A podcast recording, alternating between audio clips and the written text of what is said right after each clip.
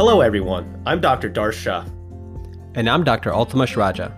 And welcome to Medicine Redefined, a podcast where we will explore the often overlooked but necessary components of health, what we consider to be the fundamentals.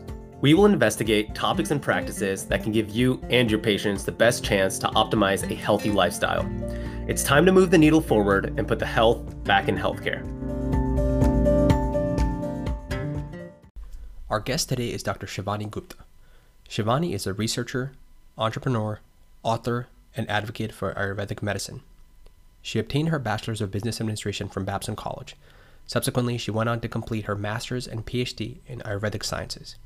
She is an expert in blending the science of Ayurvedic wisdom into modern life and is the C E O of Fusionary Formulas.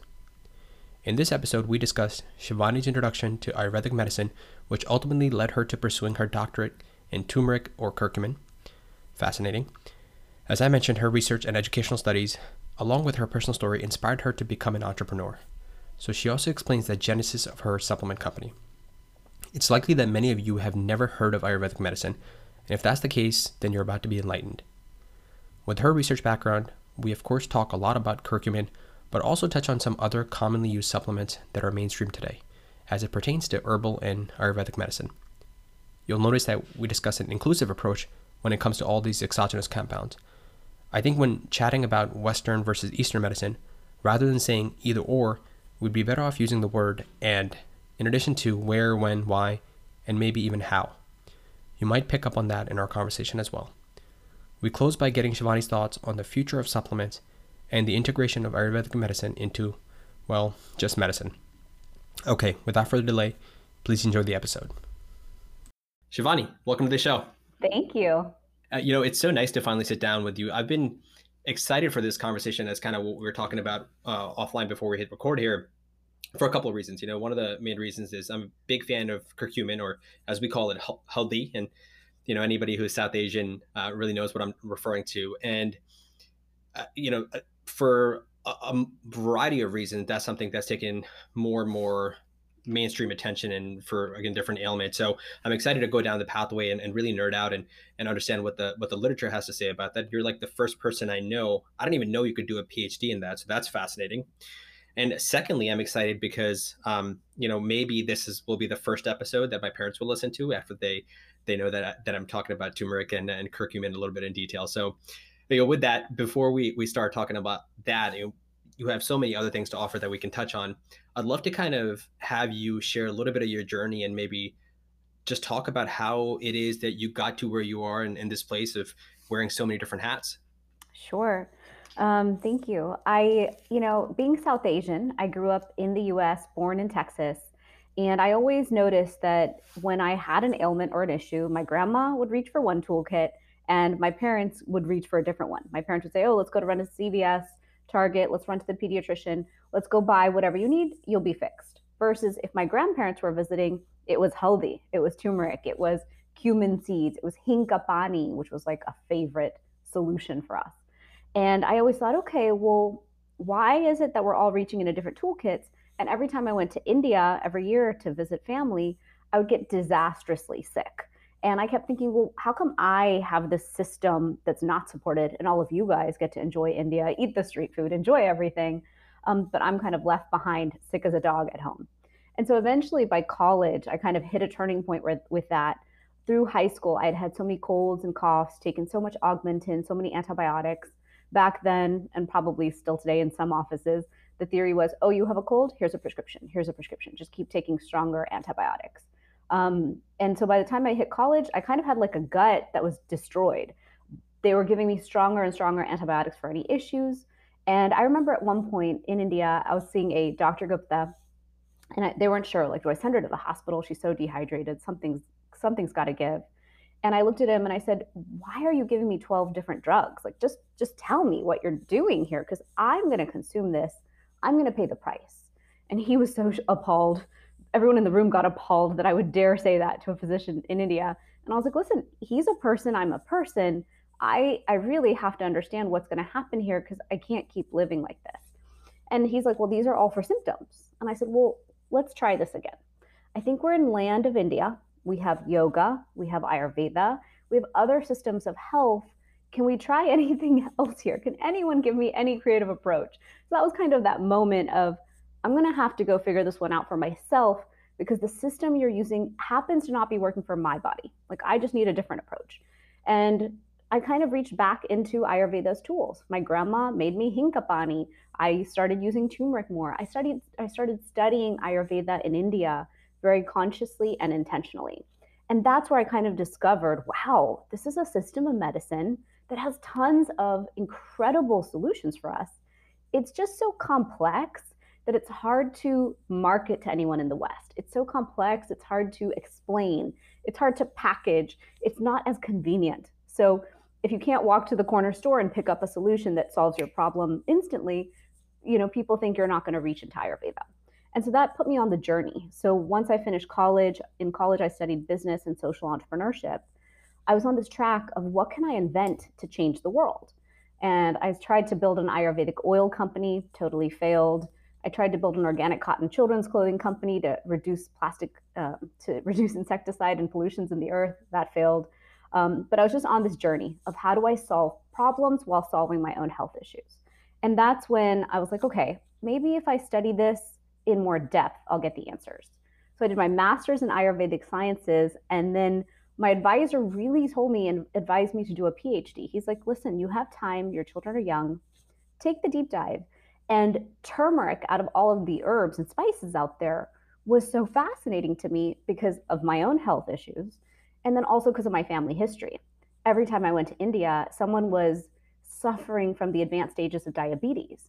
And I thought, wow, you know, we work so hard in our lifetimes to build success and build these great lives, and then it all crumbles and falls apart at the end because of chronic disease. So where's that preventive, preventive like opportunity here, where we can kind of stop that in its tracks? And inflammation definitely was in, of interest to me. So I finished my PhD and I became a total evangelist of turmeric the spice. And my whole in-law family around me in South Florida, including my husband, my closest brother-in-law, they're all surgeons. And so I was like, oh, you're dealing with joint pain? Turmeric can solve that. Oh, you're seeing inflammation in the eye? Turmeric can solve that. Whatever they were seeing, I was like, I think turmeric can solve everything you're saying. And they said, if you're really going to be a crazy evangelist, you should build a supplement. And so I did. And that's where I am now. I've, I've built a turmeric supplement. I built it for physicians, medical grade in terms of potency. And it's been my job for seven years to constantly prove what turmeric can do in the body. I wanted it to be so potent that physicians could use it in their toolkit alongside all their other tools, and start using a natural Ayurvedic option instead of the prescription option, or alongside. I'm happy to be alongside. Um, and then now we're in clinical research, which is really cool. Like, we're gonna really prove with science what I've seen anecdotally over the last seven years with our one hundred doctors. Um, and now I get to do both. I get to be Fusionary, my supplement company, but I also wanted people to apply the lifestyle medicine aspect of Ayurveda and not let turmeric just become a pill for a problem, but understand that diet, lifestyle, um, circadian rhythm, sleep, inflammation, inflammatory lifestyle can also be profound in their lives. Would you mind defining for those who don't know what that term Ayurveda even means? Sure. So Ayurveda is a system of medicine and health and healing from India that's over five thousand years old. So just like we have naturopathic medicine, homeopathic medicine, um, chiropractic, all these different systems, traditional Chinese medicine, in India, we've had our own system, and that system encompasses detoxification, nutrition, circadian rhythm, diet, lifestyle. It's a very preventive system, and the whole goal is body, mind, and spirit in alignment. And there's so many ancient texts. I have the ancient texts here that talk about surgery and systems of medicine, obstetrics, and all these things. So we really believe it's like the precursor between, you know, before all of medicine came through the way it did. Awesome.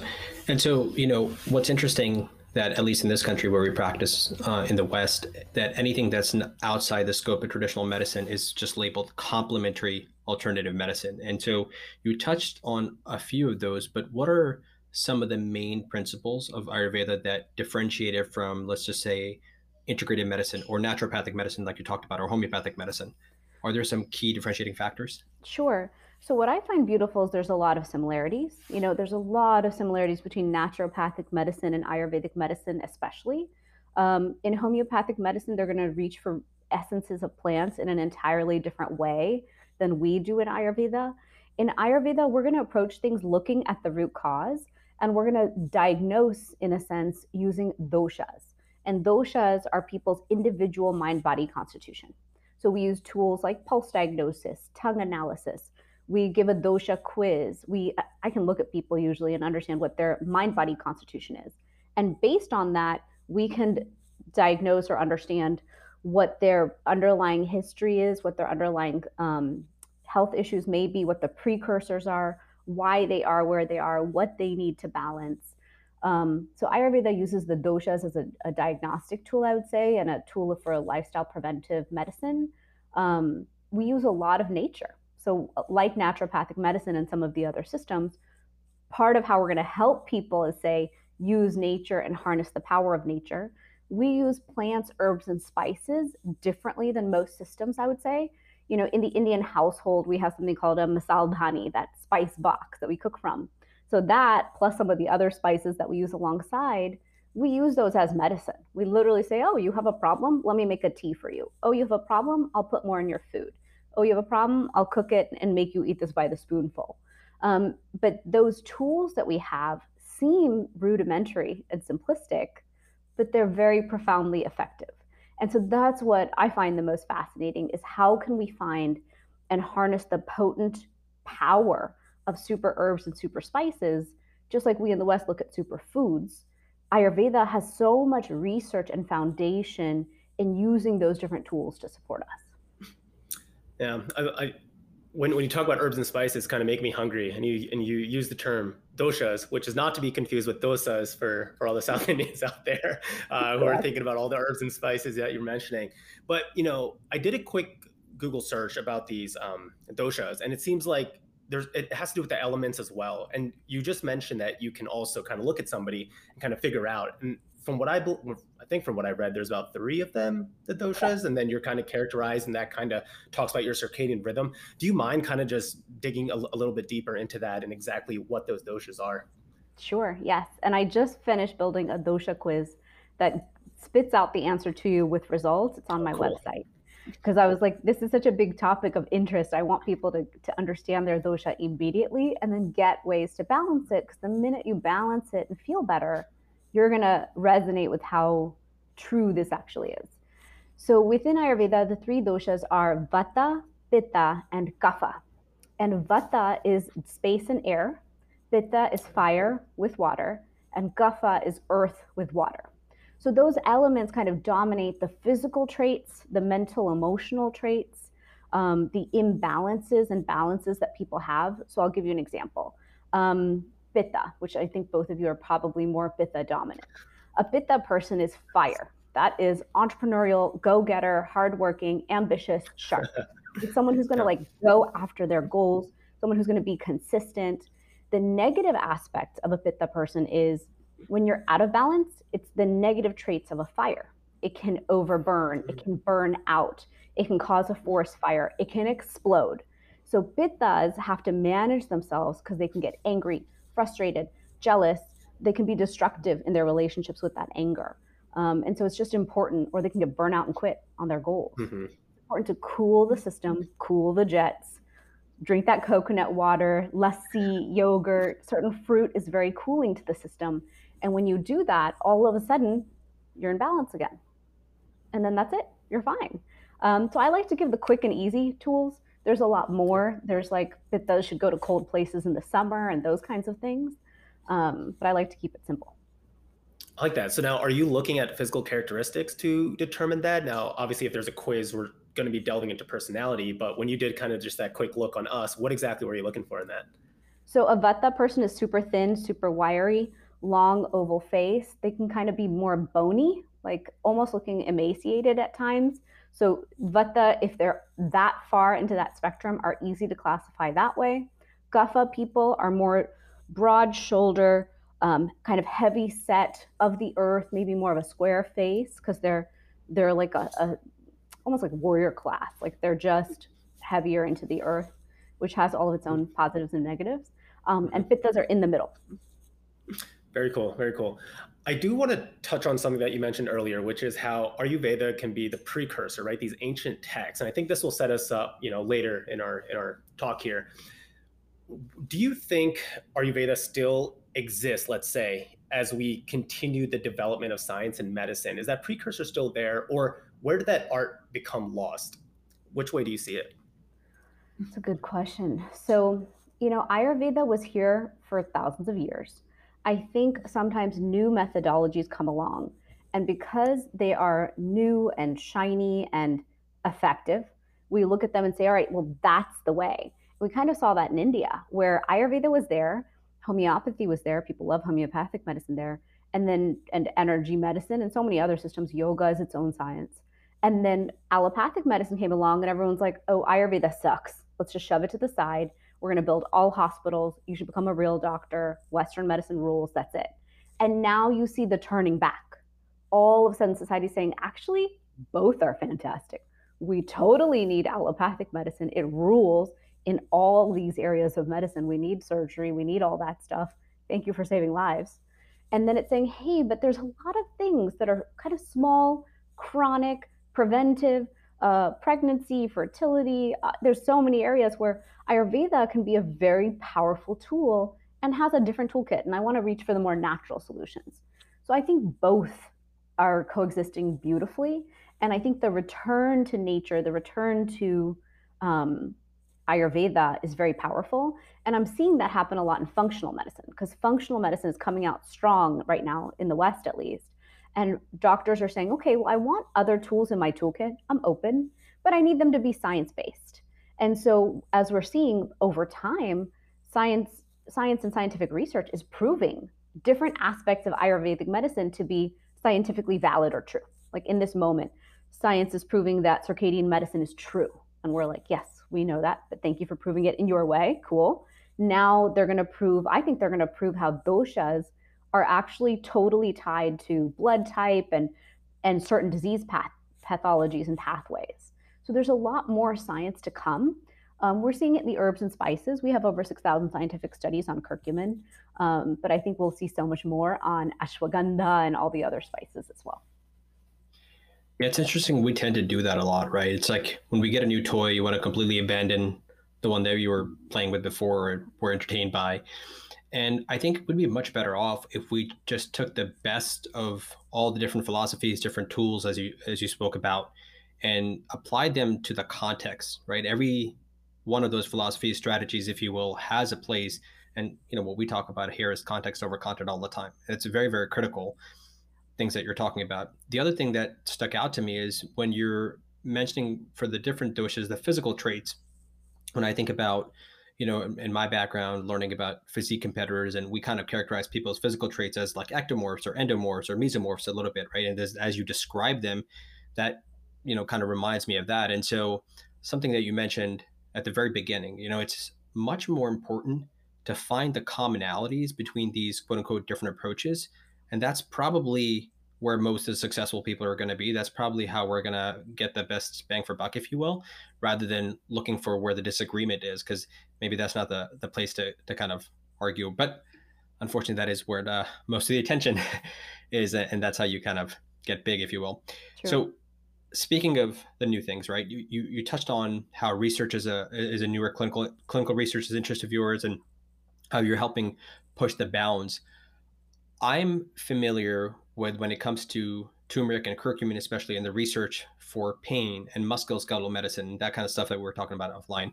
But I'd love to hear from you, because you're entrenched in this literature, is what are some of the specific pathologies, ailments where the evidence that we have as we define it today is the best? Sure, good question. So I'll put my PhD hat on and take the supplement hat off for a moment. Curcumin as an ingredient. So out of all of turmeric, only three percent is the curcuminoids. Out of that three percent, only one curcumin is the most effective at reducing inflammation. And curcumin is only that effective when we uh, put it with black pepper or a healthy fat. So in my case, I like black pepper. Many people choose the healthy fat route. You can always just eat it with food that has fat in it and you'll get that benefit. But what I love is when it comes to arthritis, you know, rheumatoid arthritis, osteoarthritis, I have seen such profound results in patients. I have doctors like orthopedic surgeons. Um, I have a lot of sports doctors, um, and they all tell me, look, Shivani, my patient was um, having such hand pain. I did stem cell treatments. I did everything. They were taking other anti-inflammatories and prescription anti-inflammatories. They've now come off of them because curcumin worked for them.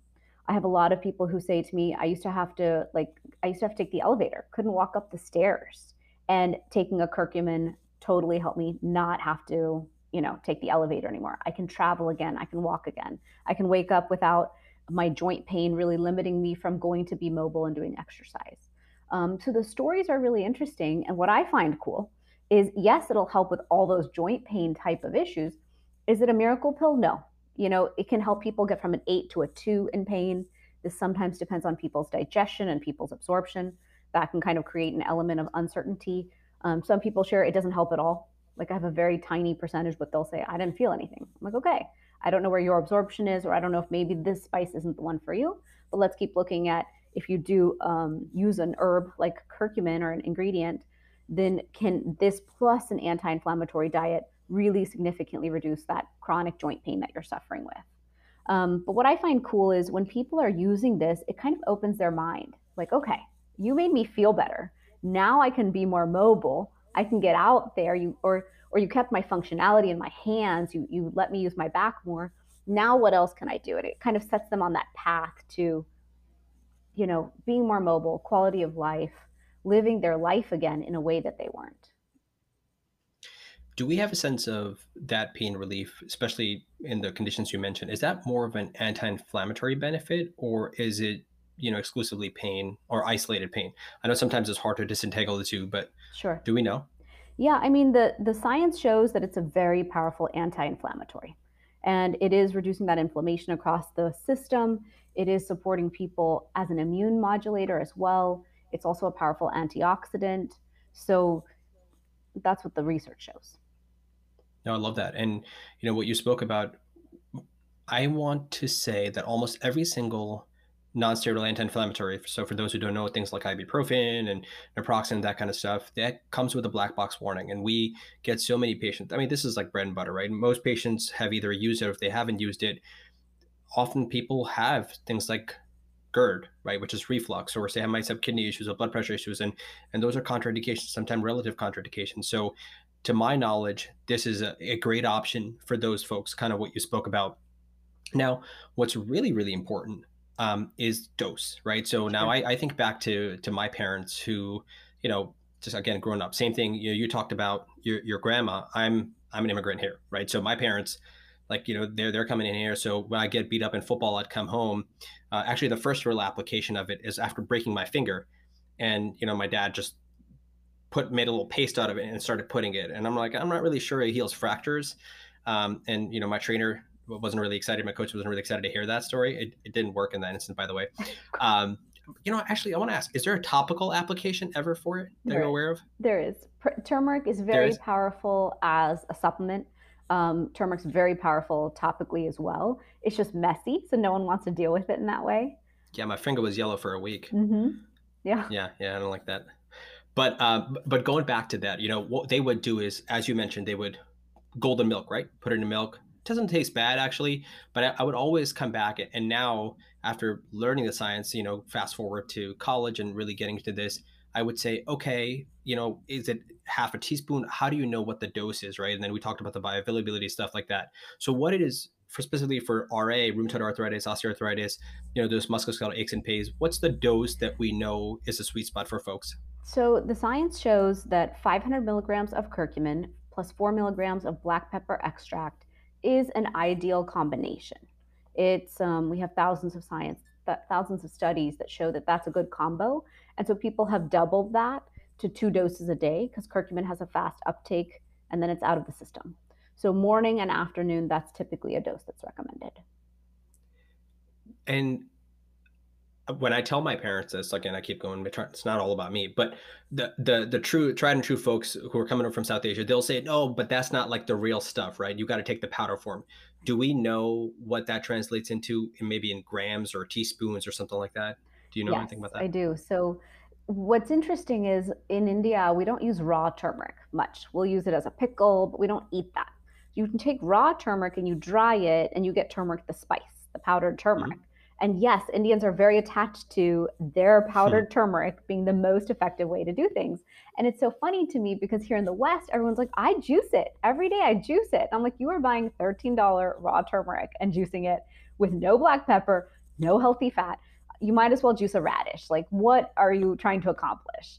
Um, but people really believe in that. They believe in their juice shots. They want to juice regular raw turmeric and regular raw ginger.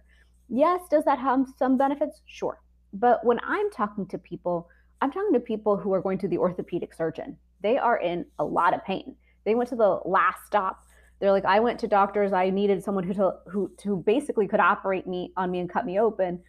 And I was hoping for a non-operative solution, but I know that I might be at surgery's door and need replacements and all those things. So the thing is, regular turmeric, raw, let's say it's a little effective. The spice turmeric, definitely more effective. And I think as Indians, we have a dosage in us pretty much at all times if you eat a fresh Indian diet. Like in my household, we cook fresh Indian food five days a week. So yeah, technically, I have turmeric in my system half the day, most days of the week. But my argument to people is we are living a very different life than we did thousands of years ago. Water quality is a little different. Air quality, a little different. Level of toxicity and pollutants all around us at all times, a little different. Pesticide load on the body, a little bit different than the past as well. Stresses, mental stresses of living in modern day society, very different. So I believe that the inflammation that we are encountering in our bodies and struggling with, and which is like the root cause of most diseases, is a problem. And it's going to take a little bit of a higher dose or potency to touch that and to get our bodies the support it needs. And in my case, I had an issue once where I threw out my back, and I did take all sorts of N SAIDs and anti-inflammatories, and it really was rough on my stomach. Like, it took me weeks to, to heal from that. And I thought, well, I took something that benefited me. Thank you for getting me out of pain. But then why did I have to pay a price? Like, let's get rid of that price tag of pain mm-hmm. and damage in other systems of the body. And so that's where I found my research on curcumin to be so powerful. If turmeric's extract, curcumin, that one or two percent that you pull out of it, can be that much more effective on the body. Here we have a really potent natural solution for all of us. And so when I calculated it back in the day, it takes a mason jar of regular turmeric powder, which you can imagine a mason jar is like one and a half times probably a cup, two cups, to equal what's in a two-week supply of a potent curcumin supplement. So it would take any normal person a really long time to get through a full bag of turmeric powder, because you can't overdo it in your cooking. That's gross. Um, versus you can just have that, that potent extract in your system day, night, day, night, and consistently reduce the inflammation in the body. Yeah. So that's how I look at cool. it. Perfect. I did want to transition too, because I know there's a lot of data talking about lipids, right? And if we're going to be talking about turmeric and, you know, illness, cardiovascular disease being that number one kind of risk factor that we're seeing more and more. What can turmeric be doing for, for cardiovascular disease and lipids in particular? So curcumin is a vasodilator. It does gently um, thin the blood. And so anyone who's on a, um, a blood thinner, like Coumadin, we tell them not to take it at all, um, just to play it safe. Um, I think there's going to be a lot of research coming forward over the next couple years, maybe couple decades, but I'm trying to move it all up into a few years, on all the impacts curcumin can have on the different systems. I have someone who mm-hmm. reached out to me who does N I H research, who wants to do knee osteoarthritis with curcumin. So we're already moving that one forward. Then they want to look at retinal diseases and the impact of curcumin on on all the inflammation disease in the eye. But then the question is, does it reach the eye? Can it go into that small of a space? Um, does it reach that far? But with heart health, I definitely think, you know, anyone who needs to be taking a healthy anti-inflammatory could be taking curcumin regularly as their baseline support. And then monitor, monitor closely with your doctor, monitor with those blood work and that research. I was just going to ask you, where are you most excited about where the research is going? But it seems like it's multi-system, multi-organ. So I don't, is there anything in particular that you're most excited about to see where the research goes? There is, yeah. So when I was doing my PhD dissertation, I had two things in my conclusion that I really hope I get to see in my lifetime. One is um, telomeres. So there's very little research on curcumin and how it expands telomeres for longevity. And longevity is such a hot topic, and everyone teaches us fifty ways to have longevity. I really think curcumin can be that investment in anti-aging and in staying our, our youngest and youthful and most healthy self over time. Um, so I want to see studies on that. So if I can, I will be investing in that study myself because I want to know the answer.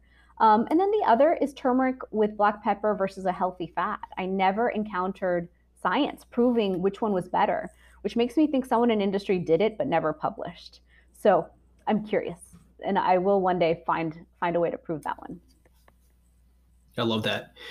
Now, Shivani, I'd be remiss if I didn't bring up this point, because I think, you know, again, all of us maybe implicitly a little biased, right? Just because of our background and, and it's just within our roots, right? So we're familiar with this, but somebody who this might be a little bit novel to and isn't as familiar with it, isn't part of their culture, they might be a bit more reluctant to accept this, right? I'll, I'll share an anecdote with you. I think this was when I was in medical school, and we, was on, we were on the brain injury unit, and we had a patient who had a brain tumor, and we were working with a neuro-oncologist at the time.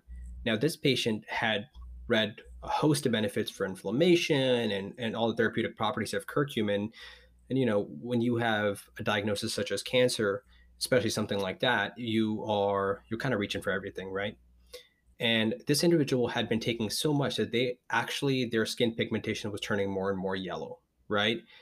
And now the concerning thing was that sometimes, you know, they would be like, um, you know, if I can do this, I don't need to be on some certain medications that are tried and true. We talked about, hey, they do a great job saving lives. And so I'm wondering, what's your message, or how do you visit that conversation? I mean, you're clearly passionate about this. You're well-versed in the science. You know where it's applicable, where it's not.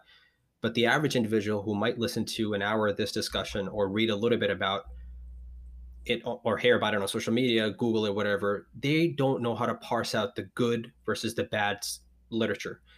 H- how do you have that conversation with those folks? Sure. Um, so I meet with physicians all day. My whole job year round is to find the doctor, get into that doctor's office and talk to them. And usually they look at me like, great, you are just a rep of another thing who's going to try to sell me another thing. And usually I make sure the person who introduces me say, hey, her PhD's on turmeric. And that's usually novel enough that they laugh because they've never heard such a funny thing. And that's usually my opening. And I'm like, listen, there's so many superfoods out there. There's blueberries. We talk about salmon. We talk about omega threes. We know that a lot of our population is vitamin and mineral deficient. I think we can all imagine that because we have a population that's suffering with all these various issues, sometimes giving them something supplemental can be helpful. Now, I know that there's so much fear around supplements because we've even had Wall Street Journal publish studies on how supplements out of big box retailers are, seventy-five percent of them have like grass and wood and all sorts of junk in them. They're not made to the right standards. So I fully understand why, as a physician or practitioner, you would reach for a pharma solution. Why? Because it's research-based, it's studied, it's tried and true, it's it's got the data behind it. And in Ayurveda, that's what we're trying to do. Just like traditional Chinese medicine has invested so much in proving acupuncture works for all these different issues and um, diseases, in Ayurveda, we're trying so hard to prove that as well. It takes time, it takes funding, it takes passion. Um, but we're getting there slowly but surely, and we have a lot of physicians and practitioners doing the clinical trials in their offices now on herbs and spices. So I'm a big believer in sourcing from supplement companies that work with practitioners. There's a huge marketplace for that right now that's burgeoning and developing. Um, functional medicine doctors use certain websites, they go to certain conferences, and you can see supplement companies designed just for physicians, just for using medical grade potent herbs to support the patient. Um, the problem is, yes, a lot of people overuse and abuse supplements. I get phone calls all the time from uh, my different practitioners. One called me the other day and said, my patient is on fifteen to twenty-five supplements. If you saw the box she brought in here, I don't know what to do. I had to research all of these and spend an hour. And I think these are the cause of the problem she has. And I said, you know, it's tough because nowadays, many of us, I'm kind of a supplement junkie. I love my supplements. Many of us are going to reach that way first for our solution. Um, but what I like to do is really be that voice of reason that reminds people, look, we need to do our blood work. We need to do our annual visits. We need to understand what's going on in our bodies. And we can't overuse or abuse any system, regardless of which one it is. And so I do hear a lot of doubt coming out of physicians because there are patients who do this, who say, oh, well, I think curcumin will cure my cancer. And we have to be really moderate and careful and say, look, adjunct solutions are great. Let's use my solution and that as an adjunct. And if my solution, if you can come off that solution sooner and your adjunct is holding you, amazing. And if not, at least as a physician, I know that I did what's reasonable within my toolkit.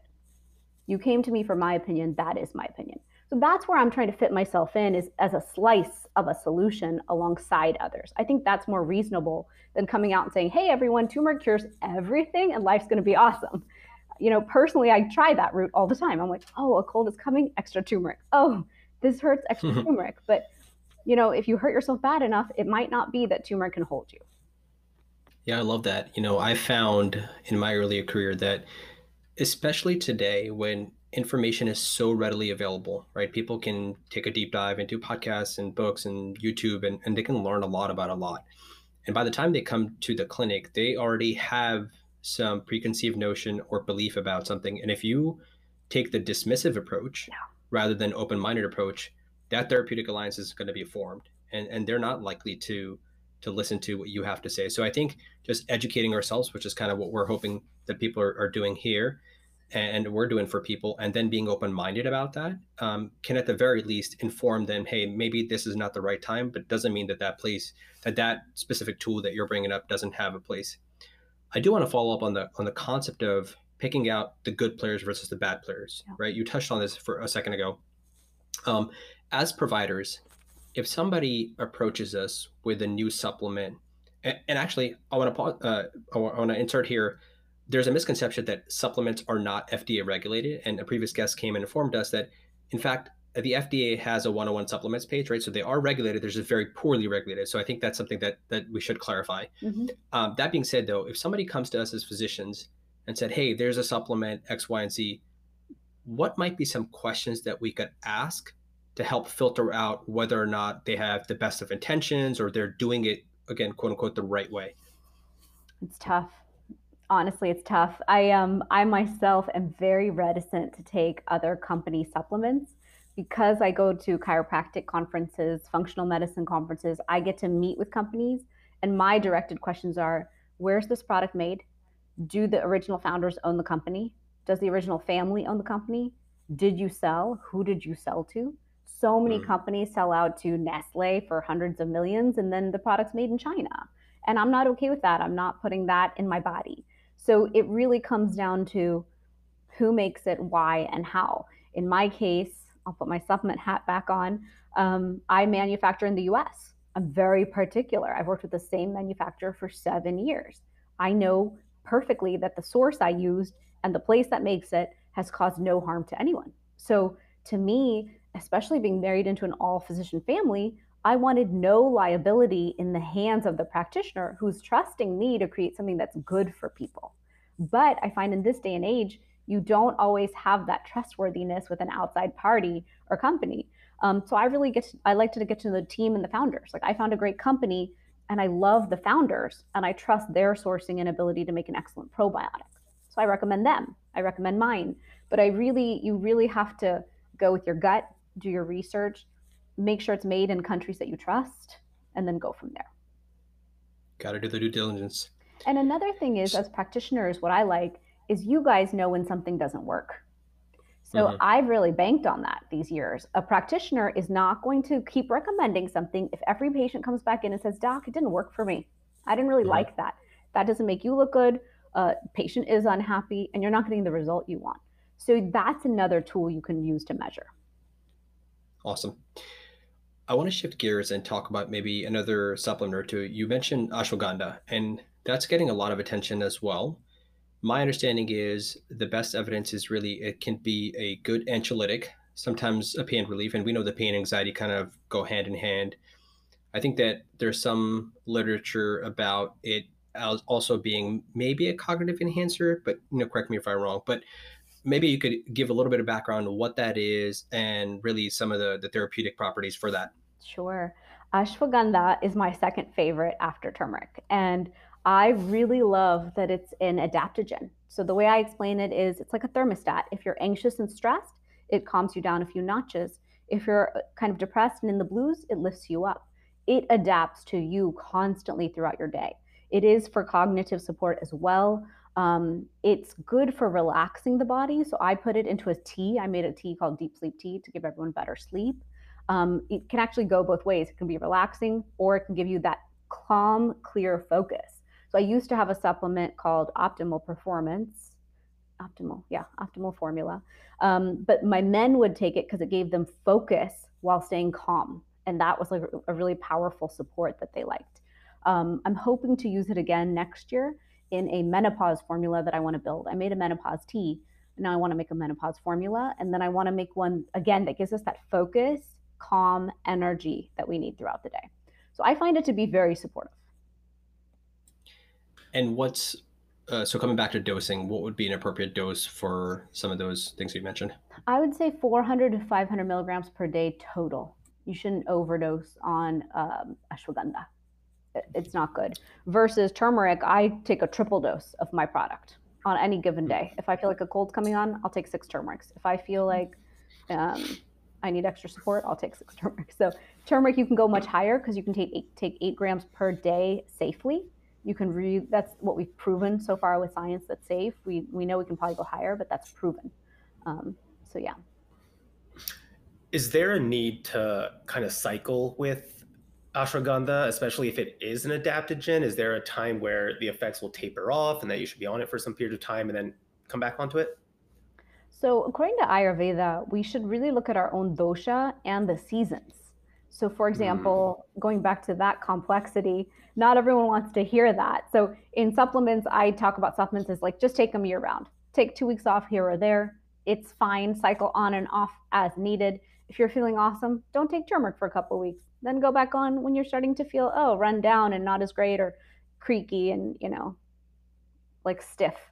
Um, but the truth is we should look at our dosha. We should look at our seasons, take extra support in certain seasons and reduce that support in certain seasons as well.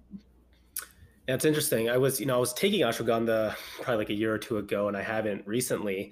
Um, Now it, it's funny, I probably should, because I'm starting to drink a lot more coffee now, at least one or two cups a day, at least for the antioxidant effects. And one of the things that I've been hearing is, you know, cycling through coffee can also be a good thing, right? To get that caffeine back into your system and feel those effects. But as you're off of that caffeine, something you can take is ashwagandha along with rhodiola.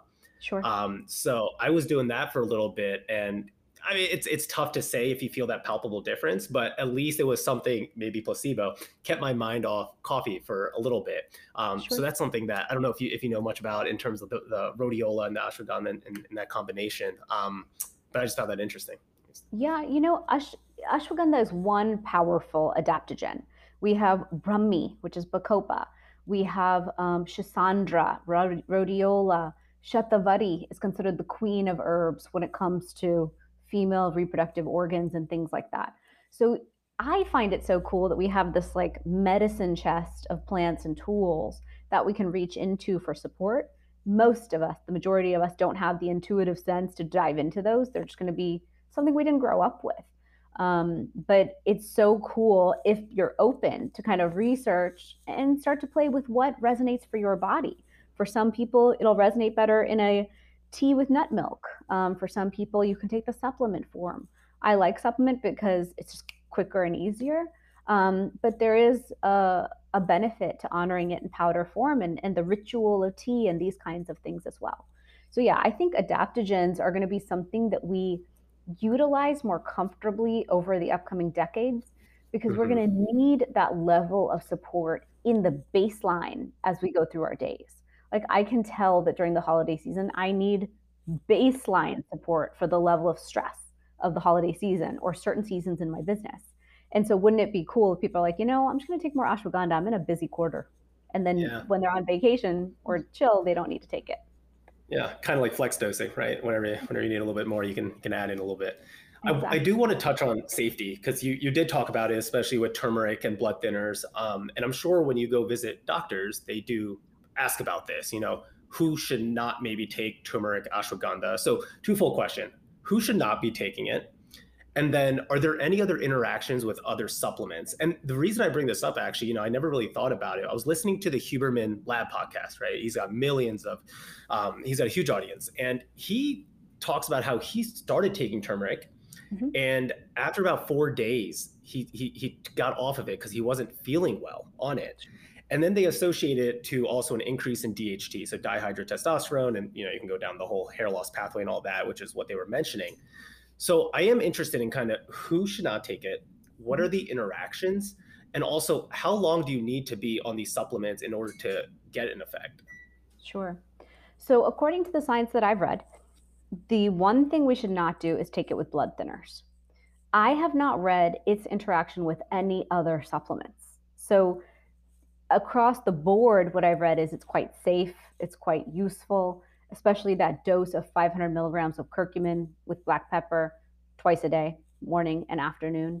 I tell people to start with a meal because the standard American diet lacks spices. And so a lot of times when you introduce an herb that's spice-based like turmeric, it's going to hit them hard. And they'll say, wow, I didn't feel right. When really it's their G I system that's not accustomed to something so potent, so strong, or a spice like that. So I tell people, look, start the first day, one capsule with food. As you move through, two days later, two capsules a day with food. Once you move a few days later, take it anytime without food, you're fine. Um, so I have not read that it interacts negatively with any other supplement. Um, it's interesting because of how many different proteins can bind so easily with curcumin. So it seems, and I have a, a group that I'm going to do this like biohackathon with, where we're going to dive into that research together. Um, but there's so many ways that it benefits us, very few that we have found so far where it has a negative impact. You, you mentioned no supplement to supplement interaction. I think the other important question that physicians would get a little bit nervous about is, again, medications. Sure. I assume that's also the case, no medication interactions as well? Not that we have seen, because, I mean, imagine who's going to pay for that study. Yeah. Yeah, that would be a tough one. It is an important one, though, because to sit there and do a drug versus curcumin study. So the one we have found so far is blood thinners. But yes, I do agree that, yeah. that it's an issue, especially nowadays with people taking so many drugs. Um, so... So that begs the question, because one of the things that's always tested on our boards is like Saint John's wort, yeah. and it's, um, what is it, S S R Is, Darsh? Is that the one, right? And so I'm wondering, do you know any background into that? Like, how was that figured out? Was that tested directly, or? I think sometimes anecdotally, you guys. Observational. Mm-hmm, you see the, you see what's happening and you're like, wait a minute, what are you taking? Okay, come off it. Oh, now we're fixed. Right. And so I'm almost basing a lot of what I do off of anecdotally, because I get to sit across from physicians all day. I'm like, doctor, right. gee, what did you see? What happened? How did the patient react? What was the issue? I get to be a researcher. My company's small enough. I get to to collect that data myself, and I have that interest. Um, and then now, as we're moving into clinical research and using surveys and, and tracking patients over thirty and sixty days, we get to collect that data on a much bigger level. It's interesting because like Saint John's wort and stuff, from what I remember, like there's a liver toxicity component, there's a hepatotoxicity, renal disease component to it um, on its own. And then I think, you know, they realize in such high doses, this is what it can cause. So if you take that dose down and then combine it with like other meds that kind of work on that same S I P inhibitor or whatever the whatever it is in the liver, um, you might you might have that effect. Yeah, I will also plug in. I think when I was in residency, I can't, I don't seem to have access to it anymore, but there was a specific um, supplement or like herbal medication and drug interaction checker. So, yeah. you know, I'd encourage people, if you're part of an institution, maybe through your health sciences library, you might have some service available like that. I'm not sure if curcumin is going to be, but talking about how prevalent it is, um, my guess is it's going to be in there.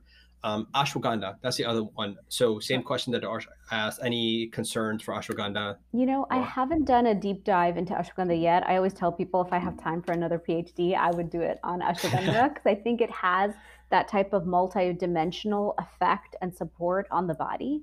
Um, all I do know is people are using ashwagandha a lot um, for mental health issues. They're seeing it to be, mm-hmm. like I saw an article that says ashwagandha as effective as fourteen drugs used for anxiety, depression, and mental health issues. And I saw that article and I thought, okay, well, that's cool. You know, we can see, we can test if it helps people with anxiety, depression, and these kinds of things. Um, but that's its own separate journey. Absolutely. Now, you've touched on your current practice, essentially working with physicians, you know, your PhD hat, again, continuing to push the boundaries of research and, and what you're excited about. Maybe expand a little bit more about you, your company, how, what your day-to-day looks like, um, just for the listener. And, you know, also what's, uh, what's next for you? Um, it could really be in the business aspect. It could be research if you want to bounce on, on that again a little bit more. Um, floor is yours. Sure. So, you know, I wear two hats. As Doctor Shivani, I get to be an Ayurvedic practitioner here to spread the message of Ayurveda across the world. So I just want people to know Ayurveda exists. It is a system of medicine. If you have a lot of questions, Deepak Chopra's website is the best and has the best content. I am maybe a hundredth in line in terms of great content, but it's on my website and YouTube channel too. And I'm trying to get out there and just share that Ayurveda has tools for us. And I created like a six week program where if people are curious and want to kind of deep dive into a mini Ayurveda school, we can dive into what is circadian rhythm, what is your dosha, how do you optimize sleep and really hack sleep and get it optimal, um, digestive fire, how to fix that digestive fire so you have a strong immune system, so you have a stronger metabolism. What is the sattvic diet? So we have nutrient density and nutrition over our long-term health. Um, so I really love diving into those topics one-on-one with people or in groups and writing books on that and teaching that. Like that's my life purpose that I'm just going to keep doing until the day I'm dying. So like that's one side. And then on the other side, you know, curcumin is the herb I picked in this lifetime to study in depth. And I built Fusionary Formulas to be that tool in the toolkit for doctors.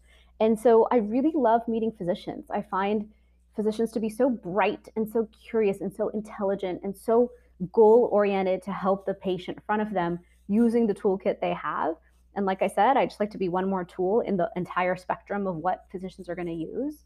And so my curiosity is I started with orthopedics and chiropractic. This year, I started talking to functional medicine, primary care, direct primary care doctors, acupuncture physicians.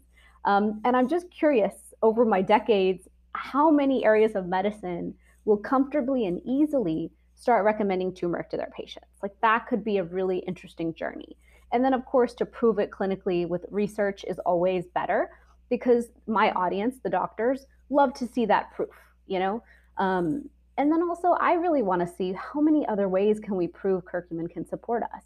We live in this world full of stresses, like I mentioned, um, all sorts of environmental factors that are taking their tolls. As you can see, the population's getting sicker, not healthier. So how can we support people on their health journey to have more preventive tools in your hand to understand that inflammation is a root cause type of issue, that every system of medicine is seeing itises, arthritis, rheumatoid arthritis, um, gastritis, you name it. And if we offered people natural solutions earlier, would that change the trajectory of how many specialists and how many different things they have to try to get the help they need?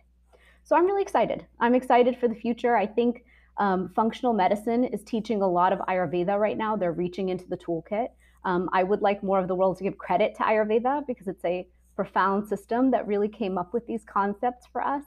Um, and I hope that everyone just takes an interest in it because we could have an entirely different world if we're all healthier, if we're all thriving, if we had vibrant health, instead of constantly dealing with our sicknesses, I think we'd have a different planet overall. We'd have a much happier planet. Yeah, for sure. That was very well said. I think a lot of the points you brought up too are, um, it's gonna be interesting to kind of see your quest and, and our quest as, as a whole to, to find those answers out. Um, I know our audience will probably want to take that quiz to understand their dosha. Uh, sure. Where can they go to take that? Where can they go to see your, um, um, supplements, sorry, brain fart sure. there. Um, so what's your website? Sure. So the dosha quiz is on shivani gupta dot com, S H I V A N I G U P T A. My website is fusionary formulas dot com, F U S I O N A R Y, formulas. And then I'm on both for Instagram, Facebook, and YouTube. Perfect. And we will definitely put those in the show notes for easy access. Uh, Shivani, I want to thank you so much for coming on here. Honestly, when you when, when you reached out and I saw a PhD in turmeric, I definitely had to take a double take for that. Um, but I learned a lot. I know Altamash probably did as well. Um, and this was an awesome conversation. So before we let you go, we'd like to ask you our last question, uh, which I know can be a separate podcast in its own, as we were talking about it offline. But how do we put the health back in healthcare? Ooh, good question. I think as practitioners, it's your opportunity, your honor, and your duty to keep on that quest of looking for the best tools for your patients. Natural, um, organic, healthy, to advise on lifestyle. They are perked up and listening to you. And I find it so beautiful when practitioners are ready to educate the patient on all the different ways we can build our health from the ground up. And we're seeing that seismic shift. And I love that medicine is shifting and supporting people in a whole new way. Perfect. Thanks, Shivani. Thank you.